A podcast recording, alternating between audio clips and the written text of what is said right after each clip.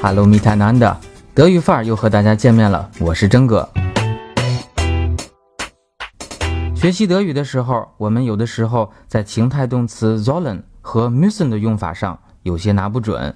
那么单纯的从汉语意思入手，未必能够准确的表达出你的意思，或者领会别人所说的意思。做题也未必能够做对哈。那么显然 sollen 不光有应该的意思。它背后还有哪些其他的意思？和 müssen 又有哪些区别呢？我们今天来梳理一下。首先，如果主语是人，sollen 和 müssen 都表示必要性，Notwendigkeit。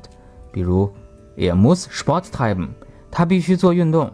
那么，我们看到这句话，并不知道。他做运动的具体原因，那可能是他觉得自己长时间不运动，上下楼喘气儿喘得厉害哈，该锻炼锻炼了。也可能呢是他报名参加了运动会，哎，必须首先啊准备起来，或者也有可能是和别人打了赌等等等等。但是 sollen 它的必要性体现在出于别人的要求，也就是 er soll Sporttime。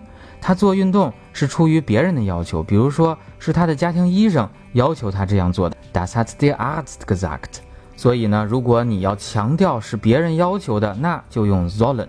如果说上下文没有这样的信息，或者说你并不想强调是出于别人的要求，而是自发的强烈的意愿，或者是出于其他的客观原因，那么就用 müssen。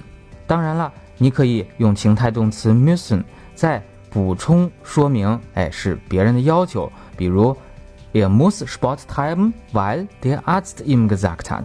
这时就等同于 sollen，Er soll Sport treiben。第二，我们看看语气程度啊，虽然都表示必要性，但是 sollen 的语气弱于 müssen，所以呢，如果是要翻译成汉语，那么仍然要看成我们所熟悉的应该和必须这两个意思。接下来我们谈一谈在否定语气当中啊，sollen nicht 表示禁止，用法呢和 dürfen nicht 是相同的，但是它的语气要弱。比如说，das sollst du ihm nicht weiter sagen，你别告诉他这件事，和 das darfst du ihm nicht weiter sagen，你不许告诉他这件事。那么具体用的时候呢，看你的这个语气坚决程度啦。当然。这种情况下，你也可以换着用祈使语气，sag ihm das nicht weiter。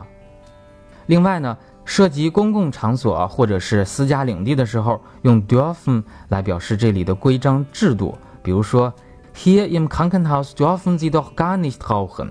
在医院根本不允许您抽烟呀。那要注意呢，在否定句当中，sollen。并不再强调是出于别人的要求了，那它仅仅表示，哎，否定和禁止。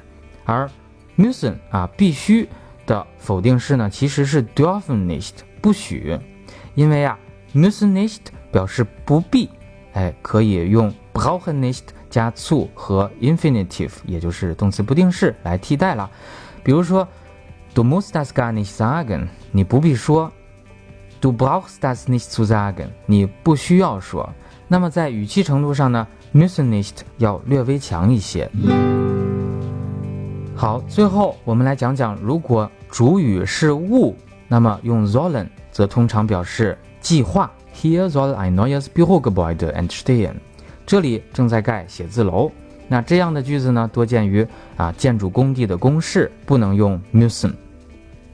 主语是物。情态动词用 sollen 还可以表示目的或者任务，比如说 mit dieser Technik soll die Produktivität gesteigert werden。通过这项技术来提高生产力。可以看到啊，这里使用的是被动态。那么 müssen 在被动态的时候体现的是行为主体的一种强烈的意愿。那么相比之下呢，sollen 的语气程度就要弱很多了。我们举一个 müssen 的例子。Die Jugendlichen dort gehen nicht in die Schule. Das muss verändert werden. 那里的孩子不念书，这种情况必须改变。好了，以上就是今天为大家梳理的 sollen 作为情态动词的一些用法，大家听得如何呢？本期的文字信息，请见微信公众号“德语范儿 V”，搜索“德语范儿”四个字，出来真哥头像那个就对了。好了，感谢大家的收听，今天的内容还参考了 www.deutschplus.net。Vielen herzlichen Dank und bis zum nächsten Mal. Tschüss.